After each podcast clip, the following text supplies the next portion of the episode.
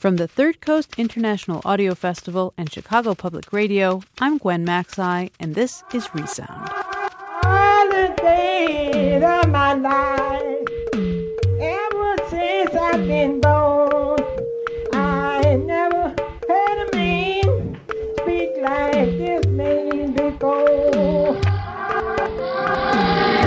God, come on, let's make a record. Now, this is a message in other tongues. If you have the interpretation, would you stand? Let me recognize you, and then you can give the interpretation, all right?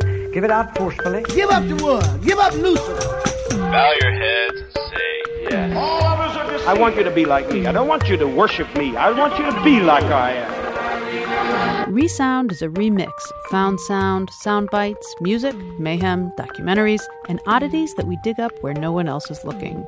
We're always in search of sound, but most people search for other things food, warmth, love, knowledge, answers. And everyone seems to have a different notion of where to search religion, nature, home, science, faith. Some of us stop when we feel sated, others keep looking and looking forever. Today on Resound, the search for spiritual fulfillment. Look no further and stay with us. I'm a God and you're a God. In the search for enlightenment, there's perhaps no more desperate, dark, yet very funny story than the one you're about to hear. Independent producer Benjamen Walker wrote and performed this piece originally for his show called Your Radio Nightlight. Now, I can't tell you that it's completely true, though I doubt it's completely false. And I'd offer to call Benjamen Walker up and ask him about the veracity of the story, but that would do absolutely nothing to answer the question, since he's notoriously cagey about such things and loves to keep people on the edge of disbelief. It's untitled, perhaps because it defies labeling of any kind.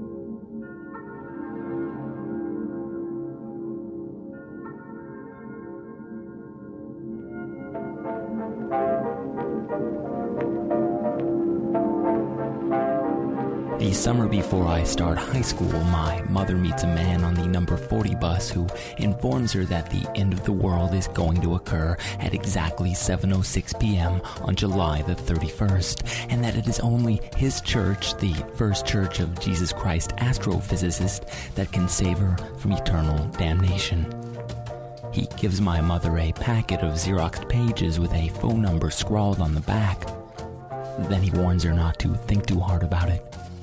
You think too hard, he says, and the next thing you know, you'll be watching yourself dissolve into nothingness. This is the afternoon of the 21st, a whole 10 days before the world is set to end. A whole 10 days to think about if it's really necessary to go up into the Rocky Mountains where the First Church of Jesus Christ Astrophysicist has its underground bunker. But that night, that night, as my mother reads to my sister and I from the Xeroxed pages, it's clear that her mind is already made up. According to the First Church of Jesus Christ Astrophysicist, Jesus is not just the Son of God, he's a brilliant scientist as well, an astrophysicist who's figured out all the secret laws of the universe, including the secret of time travel. According to church dogma, Jesus promised his followers that on July 31st, 1984, just before his father destroyed the universe for once and for all, he would come back to earth to transport his faithful to the faraway past, all the way back in time to the original Garden of Eden. Like I said, it's obvious that my mother has already made up her mind about this strange new church even though she's reading to us in her calm, rational voice, the one she uses whenever she wants to sound like a cautionary skeptic rather than a fanatic. But at this point, both my sister and I are incapable of being fooled by the voice. We both know that the stapled Xerox pages alone mean that, once again, we'll be changing our religion. But for some reason, when my mother finishes reading and begins to ask us what we think about the idea of maybe joining this new church, neither my sister nor I utter a single word of protest. My sister even offers up the suggestion that this Jesus Christ astrophysicist is perhaps the reason she won the fifth grade science fair. And I chime in with, You know, Mom, I've always believed in time travel. The cause of all this amenability? Perhaps we're both just sick and tired of fighting her. Perhaps we're both willing to try anything so long as it means no more abortion clinic protests. Or perhaps my sister imagines, as I do, that the underground bunker will contain a high number of beautiful, available teenage girls. At this point in my life, the only girls I know are the ones in the bra section of the Sears catalog. So the First Church of Jesus Christ Astrophysicist seems to me a worthwhile gamble. For if, if all the stuff about the Garden of Eden turns out to be true, then it's only a matter of days before I will be hanging around in paradise with a bunch of naked girls. My mother sends my sister and I to bed, and then she dials the number from the back of the Xeroxed pages. In the morning, our bags are already packed. She doesn't even bother to lock the door behind us. We take a taxi to the downtown bus station. Then we get on a bus for the mountain town of Telluride, where a representative from the church will be waiting for us.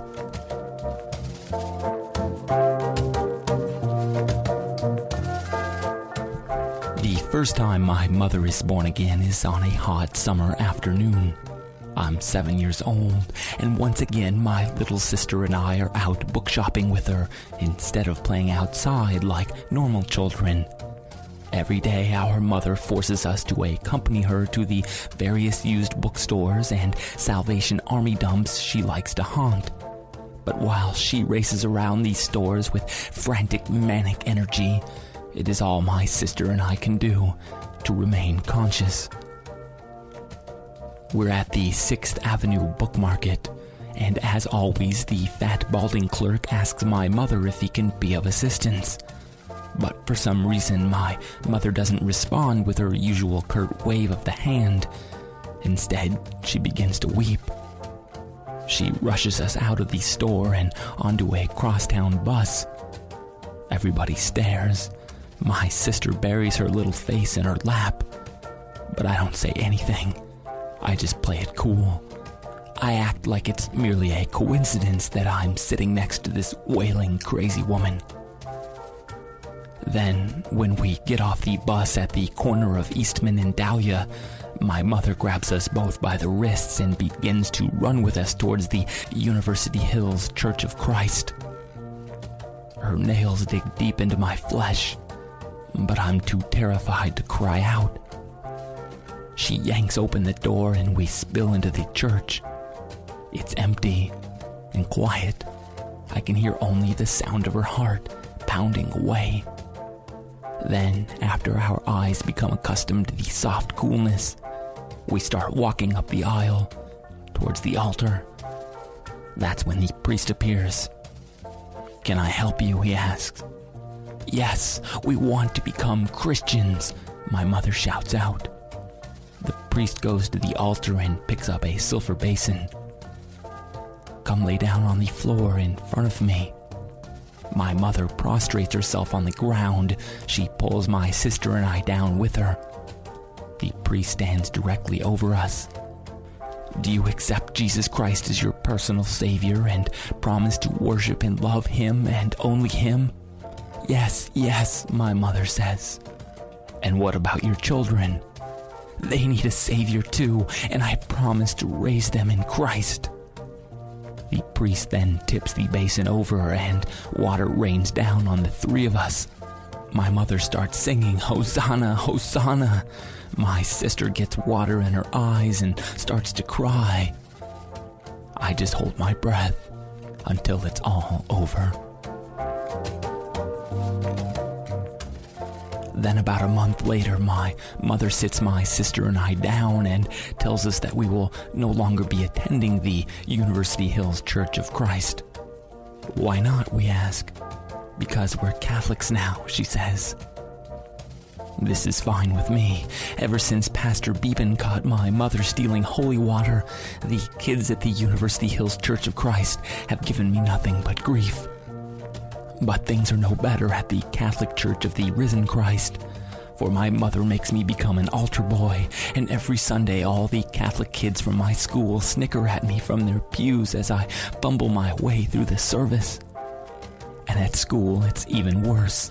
Someone spreads the rumor that I am personally responsible for washing the stains from Monsignor Jones's underwear. And somehow this turns into an unshakable nickname of poop. Yes, everybody at school, even Mr. Haynes, the gym teacher, calls me Poop. My mother, however, is thrilled with the change in religion. She loves all the new rituals, traditions, and theological mysteries that now occupy her thoughts 24 7. And to top it all off, there's the Catholic book and supply store. It takes us three buses to get to the Catholic book and supply store but this is no deterrent, for my mother sees the Catholic book and supply store as more than just a religious outlet mall. For her, it's pretty much heaven on earth. Aisles and aisles of books, porcelain figurines, holy cards, frameable iconography. There's even a line of clothing. For the six months that we are Catholic, we go every Saturday, and it's always closing time when we leave.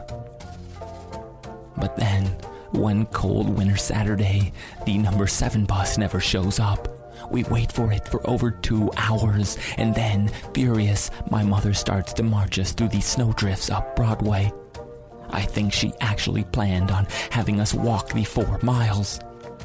But thanks to God's divine intervention, we only had to walk two blocks, for at the corner of First and Broadway is a small and simple storefront with a sign that reads, The Bible Bookstore.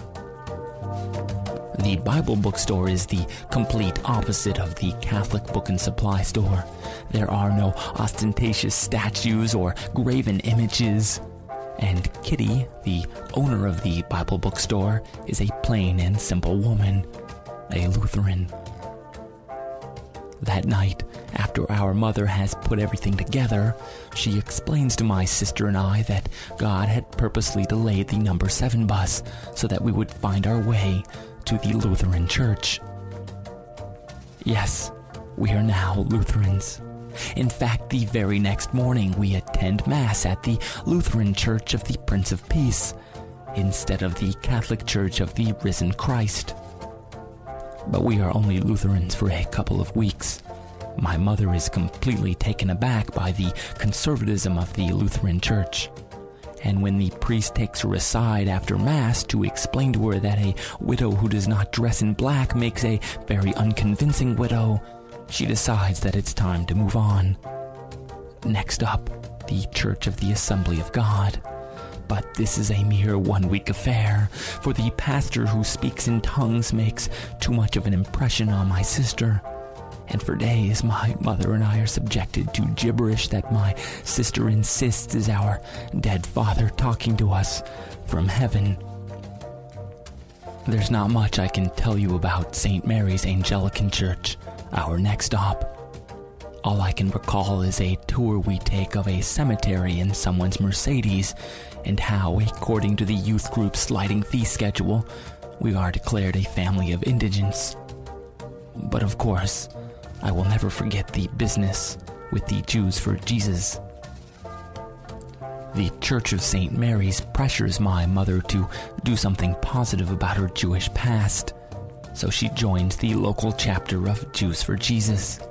But when my grandfather finds out that his daughter is hanging around the Jewish Community Center distributing Jews for Jesus flyers, he goes into a rampage, and our affiliation with this group, and for that matter, the Anglican Church, comes to an end. So we become Baptists. But it's another bad match, for the Baptists exhaust my mother with all their exuberance and excitement. It's only a matter of weeks before my sister and I are informed that once again we have a new religion.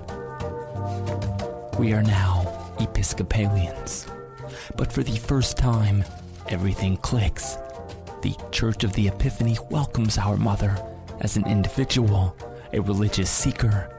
The youth group welcomes my sister. She becomes popular. All the girls and boys vie for her attention. Things are so absolutely wonderful, she confides to me that she's not even sure if it's real. I feel the same way even though I don't admit it to her. For the Church of the Epiphany has given me something I have stopped hoping for, even in my most secret fantasies. As soon as we join the Church of the Epiphany, my mother informs me that it's God's will once again that I become an altar boy. I try to explain to her about how humiliating it was the first time around, but she just washes out my mouth with soap and then the following Sunday, she sends me to Father Clark's office after Mass. But as I stand there outside his office, I hear the unmistakable sounds of, well, what I imagine to be sexual intercourse. So I don't knock. I just stand there with my ear to the door. And then, when the door finally does open 15 minutes later, it is Father Clark and his beautiful wife, Emily and as she walks away, he pats her lightly on the ass. He brings me into his office and sits me down, but I'm too astonished to speak. He smiles at me and then, after a bit, asks me what I imagine God thinks about sex. And that's how it all begins. Thanks to Father Clark, I no longer have to be ashamed of waking up with an erection. Thanks to Father Clark, I no longer have to be ashamed that every single woman I see fills me with incomprehensible urges. Thanks to Father Clark, I no longer have to weep after masturbating, for he assures me that my mother is wrong, and that in fact it's nothing I'll have to answer for at the last judgment in front of everyone. I am Father Clark's most devoted altar boy for the entire three years we remain Episcopalian. But never once do I call him Father Clark. I call him always and only Father. So when our mother informs my sister and I that we are going to be Catholic once again, I turn to my spiritual father for help. But when he shows up at the house unannounced, my mother throws a fit. She locks my sister and I in the bathroom and screams at him for over an hour. She tells him that if she ever catches him near us, she'll do whatever it takes to have him arrested. After this, both my sister and I talk of running away, but neither one of us wants to be responsible for what our mother will do if we leave her alone, and neither of us wants to be the one left alone with her.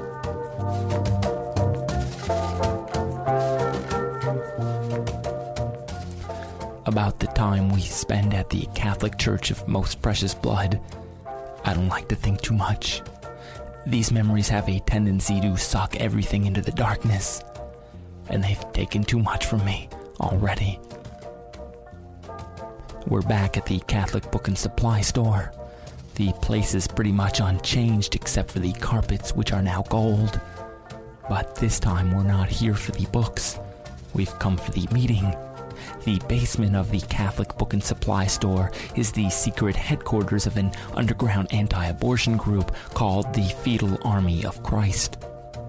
My mother has decided to become a soldier in the Fetal Army of Christ, and my sister and I, her page and squire. Every Saturday, she chains her neck to the Planned Parenthood clinic on Washington Street with a kryptonite bike lock.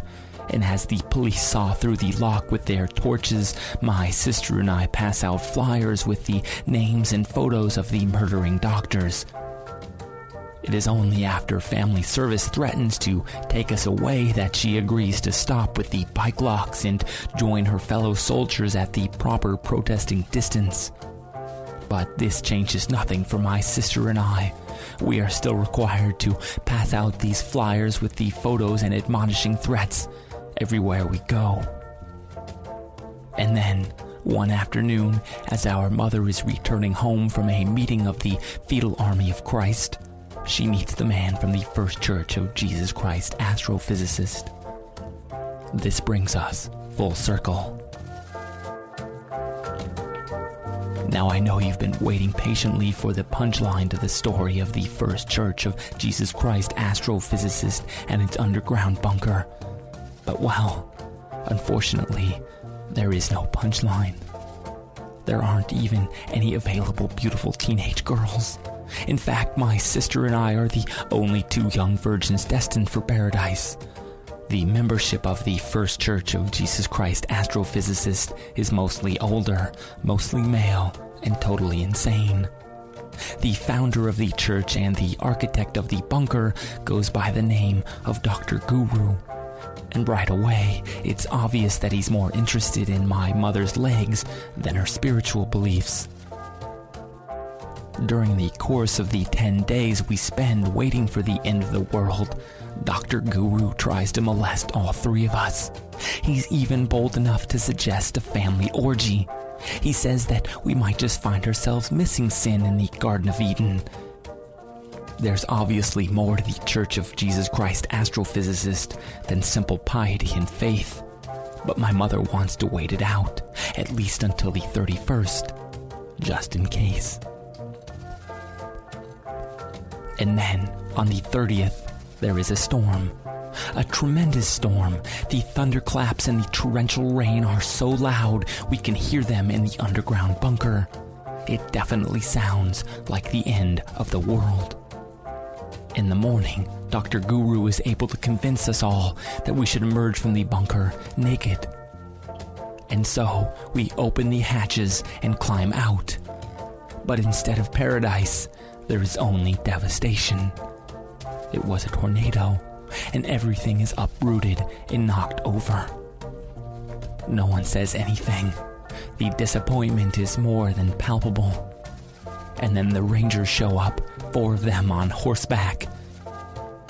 And when they find out why we're all naked, they want to give Dr. Guru a ticket. This makes him angry, and he decides to start charging rent for everyone who wants to come back into the bunker with him. He won't even let us get our things. So we start back to Telluride, naked. As we walk down the mountain, I feel extremely close to my mother, as if the past seven years never happened. I ask her something I've always wanted to ask her. Don't you think that if God wanted you to find him, he wouldn't have made things so difficult? She thinks about this for a minute, and then she shakes her head. No, she says, for God works in mysterious ways.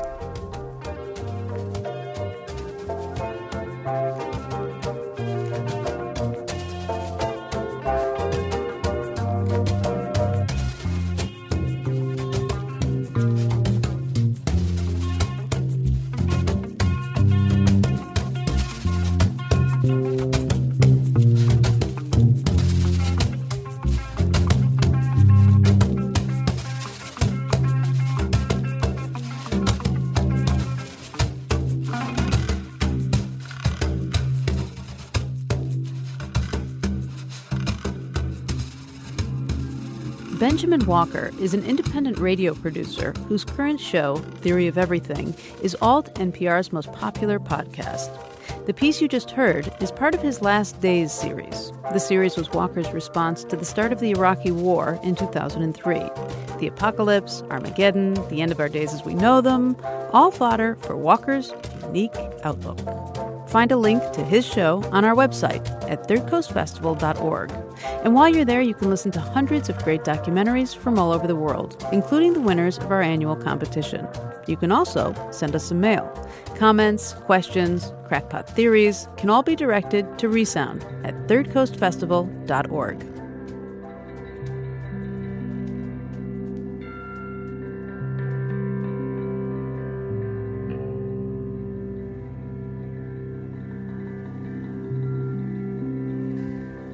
There are many, many misconceptions about the covenant that God has made with men. And the first is this nonsense about the two gods, that there's two gods, that there's the God of the Old Testament and the God of the New Testament, that there's the, the angry fire and brimstone God and the and the lover God, the drill sergeant and the hippie. I'm here to say God is both. He's always been both, and he'll always be both. He's always been angry and he's he's always been love. The the analogy I like to draw really is that of uh, that of a, a disenfranchised oil refinery worker in his trailer with his estranged wife and three young children and an AK 47. That's God. He loves you so much, he's gonna kill you.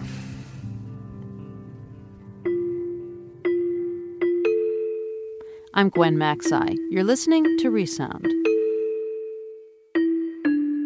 In the plains of rural Montana, surrounded by snow capped mountains, there's a religious community founded by Elizabeth Clare Prophet. It's called the Church of the Universal and Triumphant. Now, I first learned about the church about 20 years ago when the brother of a close friend joined. Even though we were all curious, we never asked him about his affiliation with the church.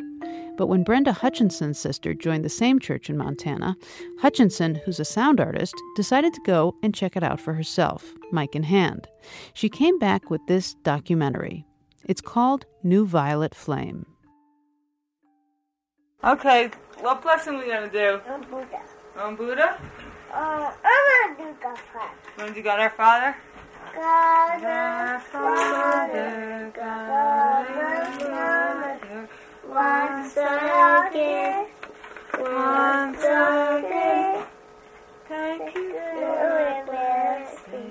Thank you for our blessings. Amen. Amen. Charge you with the violet flame. Oh, oh, the Father, the Mother, the Son, and the Holy Spirit. I need food. You need a spoon? Okay.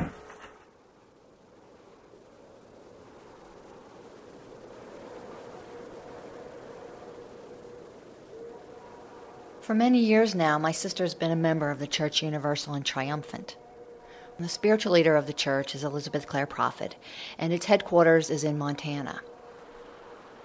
When my sister began having her children, I finally realized that she'd really committed herself to being in this church and to raising her family in Montana as part of a religious community that I knew very little about, and this made me uncomfortable. So I decided to go there and see for myself. So I spent three months living in the church community one winter. It was very cold, but also an incredibly beautiful place. High desert surrounded by snow covered mountains, hardly any trees, no street lights or paved roads, so it, at night it was really dark and you could see lots of stars. It felt very still and remote and was so quiet, except for the wind, and it was very windy much of the time. While I was there, I spoke with and recorded lots of people. They were my sister's friends and neighbors, as well as officials in the church, including Elizabeth Clare Prophet herself. As time wore on, more and more people were willing to talk with me and to share things they normally did not share with outsiders. I found this very reassuring. When all of the thoughts of thy being soared over the ageless hills of cosmic memory.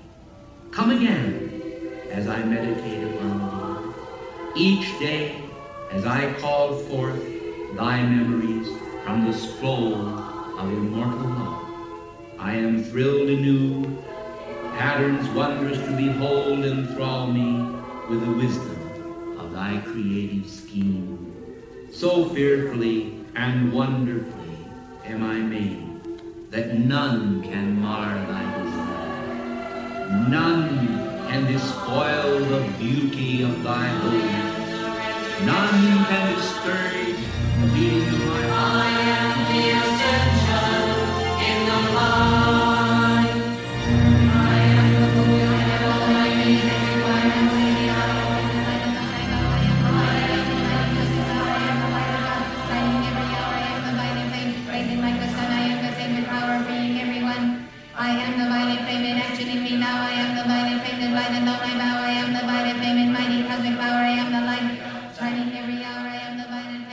I certainly admire the work my mother and father have done. Um, I've seen them in every possible situation, you know, since I was a child, and they were both extremely hardworking in the founding and the formation of this organization. And they put every bit of themselves that was available and more into it. They've been an example to me of walking that path of, of reunion with God. One that I sometimes feel, you know, unable to follow in every way. You know, it's it's it, they're they both wear very very you know big shoes. But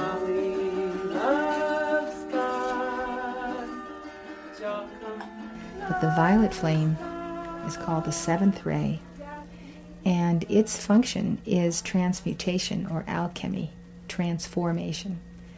The violet flame is a flame of forgiveness.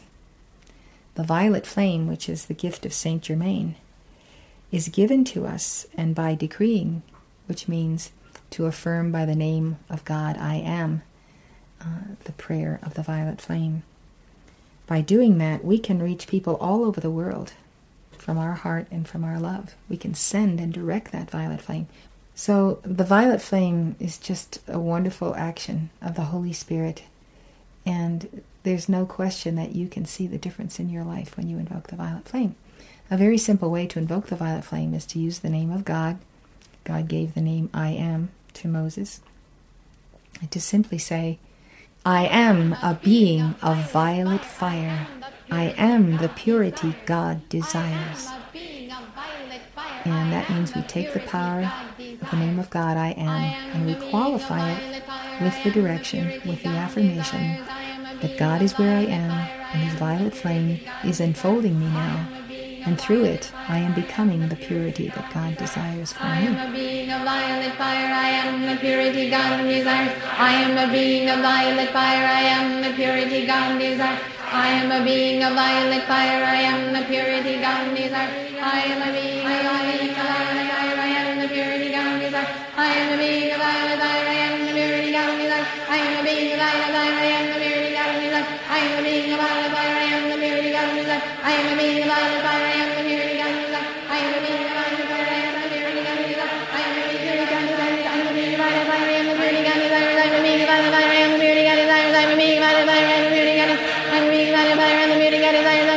I am a being of violet fire, I am the purity God desires. I am a being of violet fire, I am the purity God desires. I am a being of violet fire, I am the purity God desires. Who's this? Buddha. It's time to do our own Buddha. So how do we fix our hands? I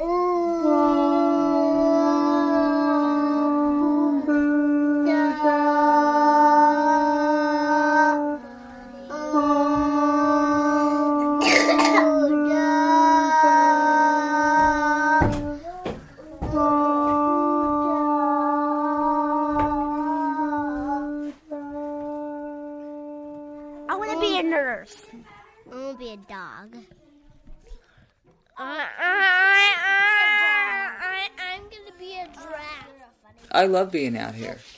I love it. I, I love looking at the stars at night and seeing a sunset and knowing it's not from pollution. I like that if you're broke down on the road, that cars stop and, you know, ask if you need help. I feel really fortunate and blessed to be able to have my kids growing up here. I think that they have a real shot at a, a, a strong foundation being out here and, and growing up without a lot of external um, stimulus or distractions. I mean, it's it's just a totally different life out here. So, I love it. everything is different. There's so many restrictions. I mean, you cannot eat sugar. You can, there's a lot of things you cannot wear red. You cannot wear black. You cannot wear orange. That's your way of expressing yourself, and we're required to wear skirts. Now that how can a person express themselves if they've got to wear a skirt every day? Even in the rule book, they say that you're not that even on weekends you should not wear uh, spandex because it reveals too much of your shape. That's that's that's the limit. That that's just too much. I like carrots and fried beans and burritos. Lots of sweets. Um, mainly cold sweets, but sometimes they're a little bit too cold and I get my eyes watery. And I like the church. The embodiments um, of the Ascended Masters are the most interesting to me. My favorite is Saint Germain. Um, he he is sort of like very magical and he can at least this is what our church believes he can um go go through walls and stuff like that. I think that's neat.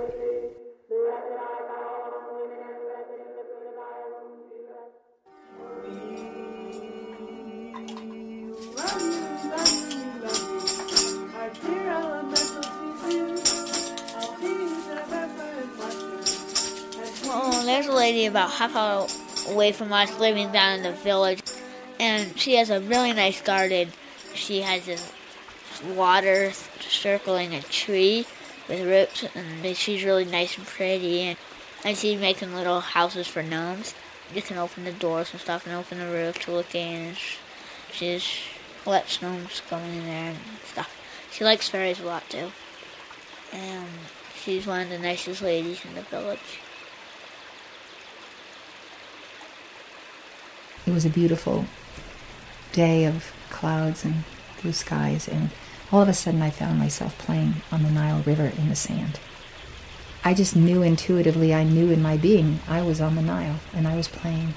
And by and by, I just floated back to my sandbox in Red Bank. So I ran and I asked my mother what happened, and she said, You've remembered a past life. And I never really had any trouble with the Catholic Church until I got old enough to think for myself. Confession. Why, if I sinned on Monday, did I have to wait till Saturday? And then why could I only talk to the priest and not a nun? So it bothered me. It bothered me that I wasn't allowed to just talk to God myself. Elizabeth Clare Prophet was going to be at the University of Penn. So I went to see her. And she's just talking and talking and talking. And I can remember everywhere she moved, I saw purple. If you can't touch it, I don't see it. And I've never seen anything, but I saw this field of purple all the way around her whole being. And I don't really remember too much of what she had to say because I kept trying to figure out how they were making this purple come out of her. We had gone to, so aptly named after one of our study groups, the Love Light Bakery. And uh, Jen says, Well, Joe White, stand up. And she stepped forward, wrapped her arms around me, and just gave me a big hug. I saw a bolt of light, pink light. It was about as big around as a softball, coming right out of her heart into mine. And it also made me lightheaded. And what my computer, my brain came up with was so many years of looking at cartoons when a guy would get conked over the head with a frying pan. I saw that same thing, and I heard the birds. I've always dreamed of living where it's springtime all the year. That's my favorite season. Because because people would say, well, why do you want to go to Montana for? It's so cold up there. Well, I got friends up there. And uh, sometimes I think when you get my age and you get to feeling bad, then you get down, you know, and, and you wonder what's going to happen to you. I am 87 years old, will be next month. I've got no relatives here that I know of. So, that it. I'm getting sleepy.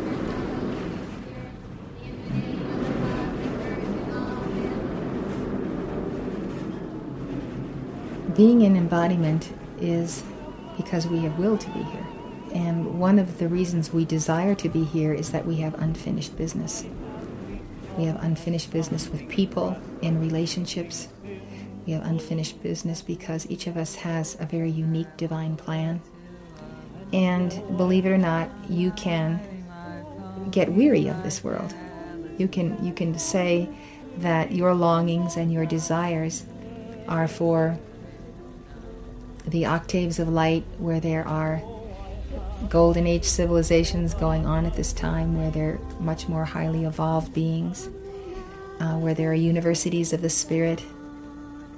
All is light. We've exhausted our loves, our relationships, and we know there's a place for us that will be more challenging. And so there comes a time when we desire to transcend this mode of life and go on. So the ascension makes you permanently one with God, and you don't ever need to go back again and wear a mortal body with its frailties and so forth. So that's called an ascended master light body. And you are an immortal being once you have made your ascension. That was a year after my dad died, so he was in the hospital for the month, month, month of April in Bozeman, and that and that's where he died. And that and that's where he died. He was able to hang on to see all of his family, and then uh, the day a day later, you know, he left. why my dad died, why my brother was in an accident, I did not know what happened then, but I understand more now having my dad graduate, ascend, ascend. As far as from my point of view, myself, my my my relation with him, it hasn't really changed. He's uh, still my father, but he, I see him. He's other people's fathers too, other embodiments. You know, I I could say I talk to him sometimes, but just how you would talk in a to Jesus or somebody else. Um, it's it's hard to I- explain. I lost one of my best friends. You know, I don't have a father to call up. You know, to go backpacking with, or to, you know, to do whatever. There is that loss. You know, just different available, differently available. Um, well, that's just one of the things which about these teachings is you never know everything. We've been told that everyone can make their ascension at the end of this life. It is possible. Some might have to work harder yeah, because of karma and past life, but it is possible. It is special, but I say not really special. You're not doing something that's that no one else, that that no one else can can do.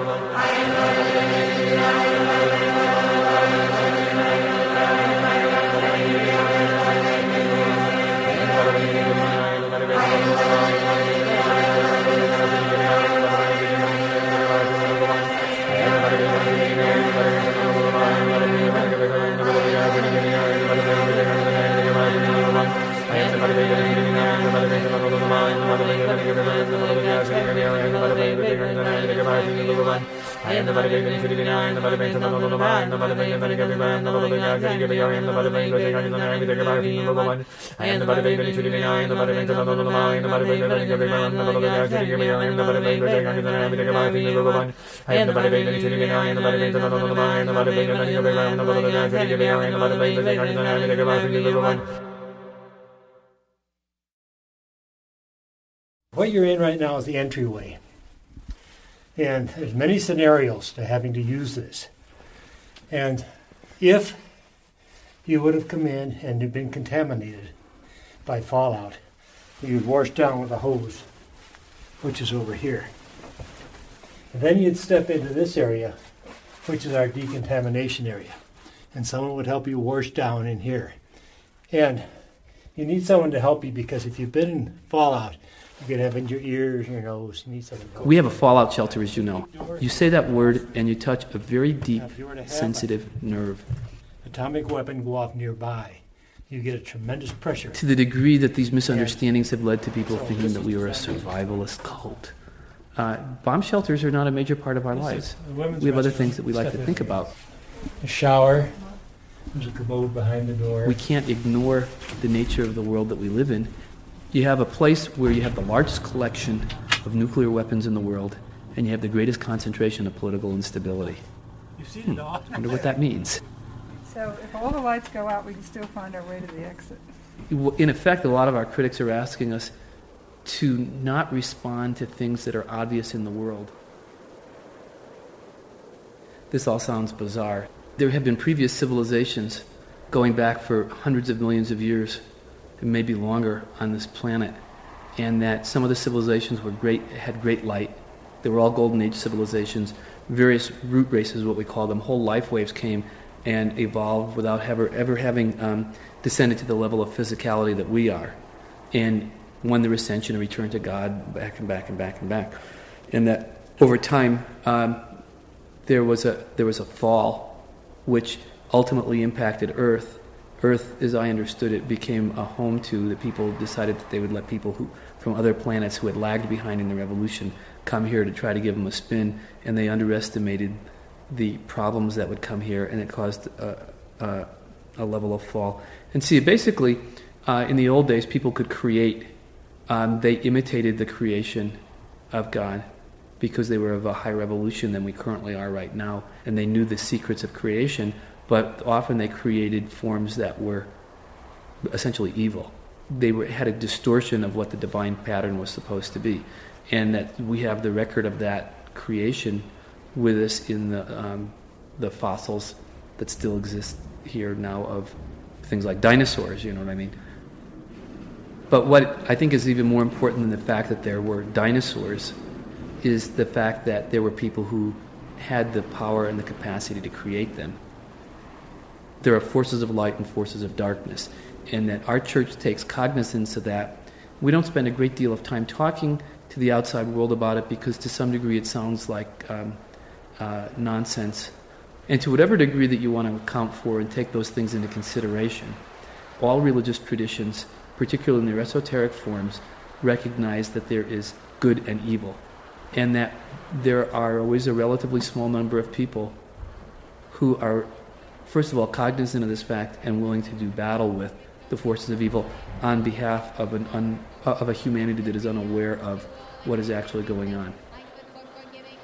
And that's what one of our, our major contributions to society is, even though it is unknown or unknowable by most of the people, because even if we told them, they wouldn't understand it, and the rest would probably find it humorous and try to ridicule it. So it's just that simple.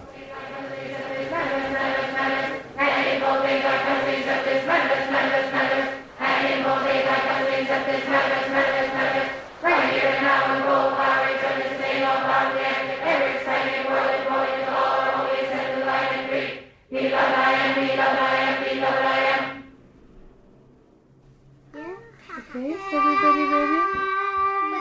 Let's start together.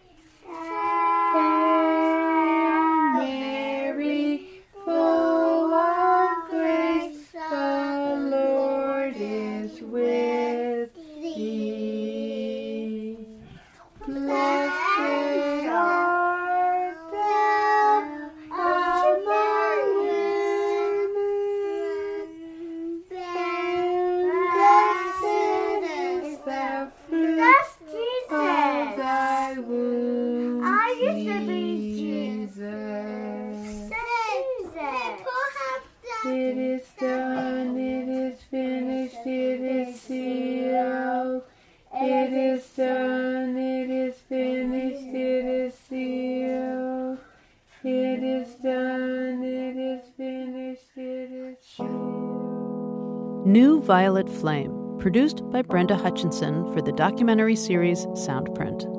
Hutchinson is a composer and sound artist who's currently on an acoustic cross country adventure, investigating the public's reaction to the sonorous tones of a 250 pound cast iron bell. Or, put another way, if a bell rings in a shopping mall parking lot, will anyone respond? If you want to follow her progress, go to our website for a link. Our address is thirdcoastfestival.org.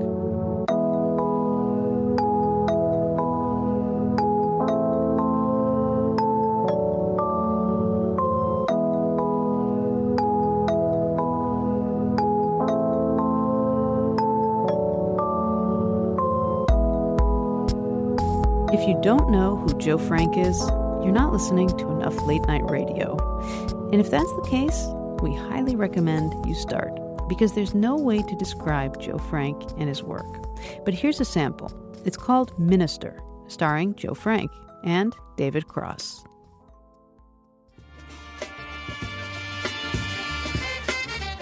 Suffering on this earth is not distributed according to how good people are or how bad people are. We often see bad people who do quite well in their lives and, uh, you know, people who are selfish and uh, unkind to others who prosper and who do very well and people who are decent and loving and kind who sometimes suffer horrible illnesses and uh, reversals in business and, uh, and live in poverty.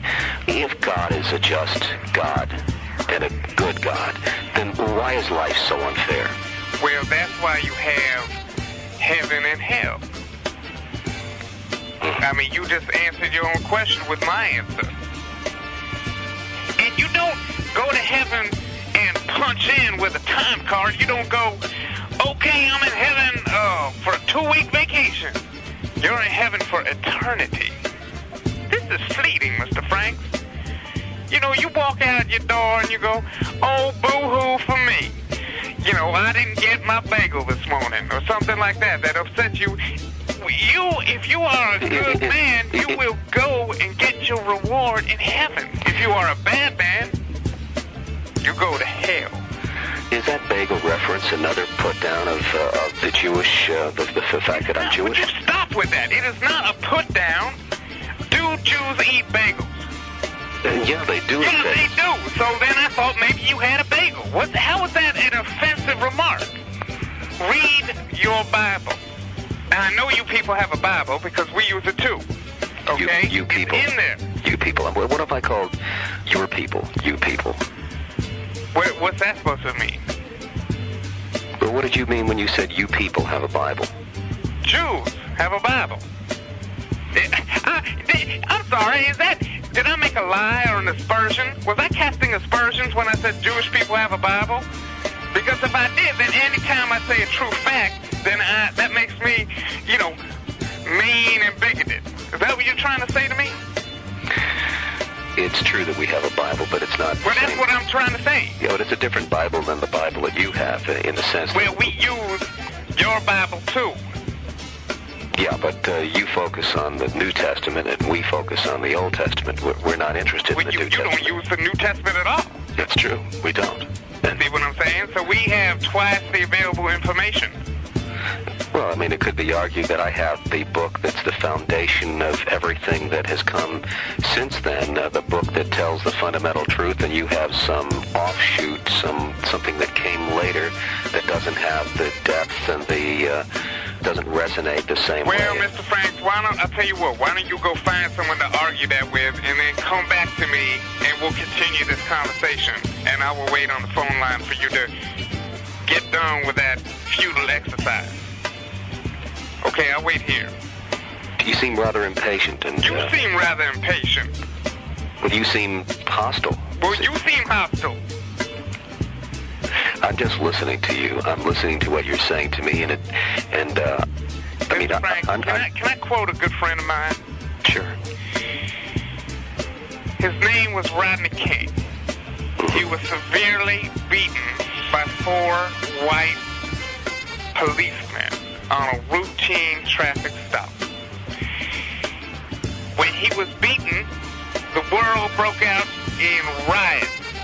They were righteously indignant. He said to everyone, can't we all just get along? That's something that I think about every day. Every day. Now I say to you, Mr. Frank, can you and I just get along?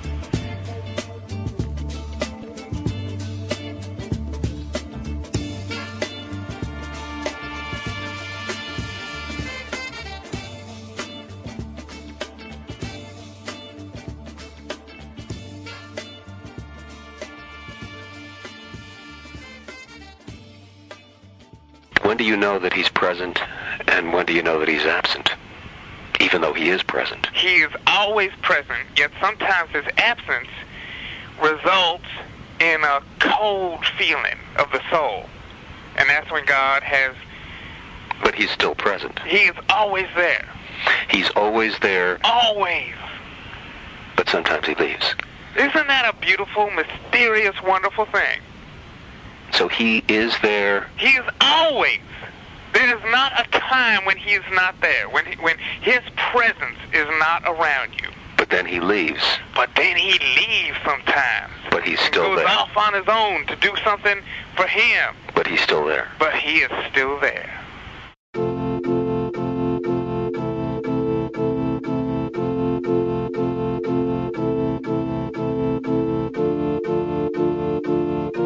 Minister by Joe Frank, starring Joe Frank and David Cross. Joe Frank was the recipient of the Third Coast Festival Lifetime Achievement Award. You can hear more of his work on our website at thirdcoastfestival.org. I want you to sit still and bask in it and revel in it and let it soak into your spirit. Let's listen to what the Holy Ghost is saying. If you have a message in tongues, let's listen to this message in tongues. The Bible says there is the gift of tongues and the gift of interpretation. So let's listen. Stand up, sister, and give it to us. Resound is a production of Chicago Public Radio and the Third Coast International Audio Festival. I'm Gwen Macsai. The program is produced by Roman Mars and curated by Johanna Zorn and Julie Shapiro of the Third Coast Festival. Our production assistant is Delaney Hall. You can hear today's program at thirdcoastfestival.org, where you can also hear dozens of outstanding documentaries from around the world.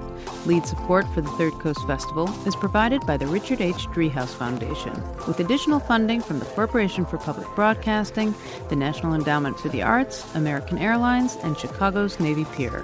Music for Resound is provided by Reckless Records in Chicago. If you want to contact us, we'd love to hear from you. Email us at resound at thirdcoastfestival.org. Resound returns next week with more radio that you can't hear anywhere else, unless you live everywhere else.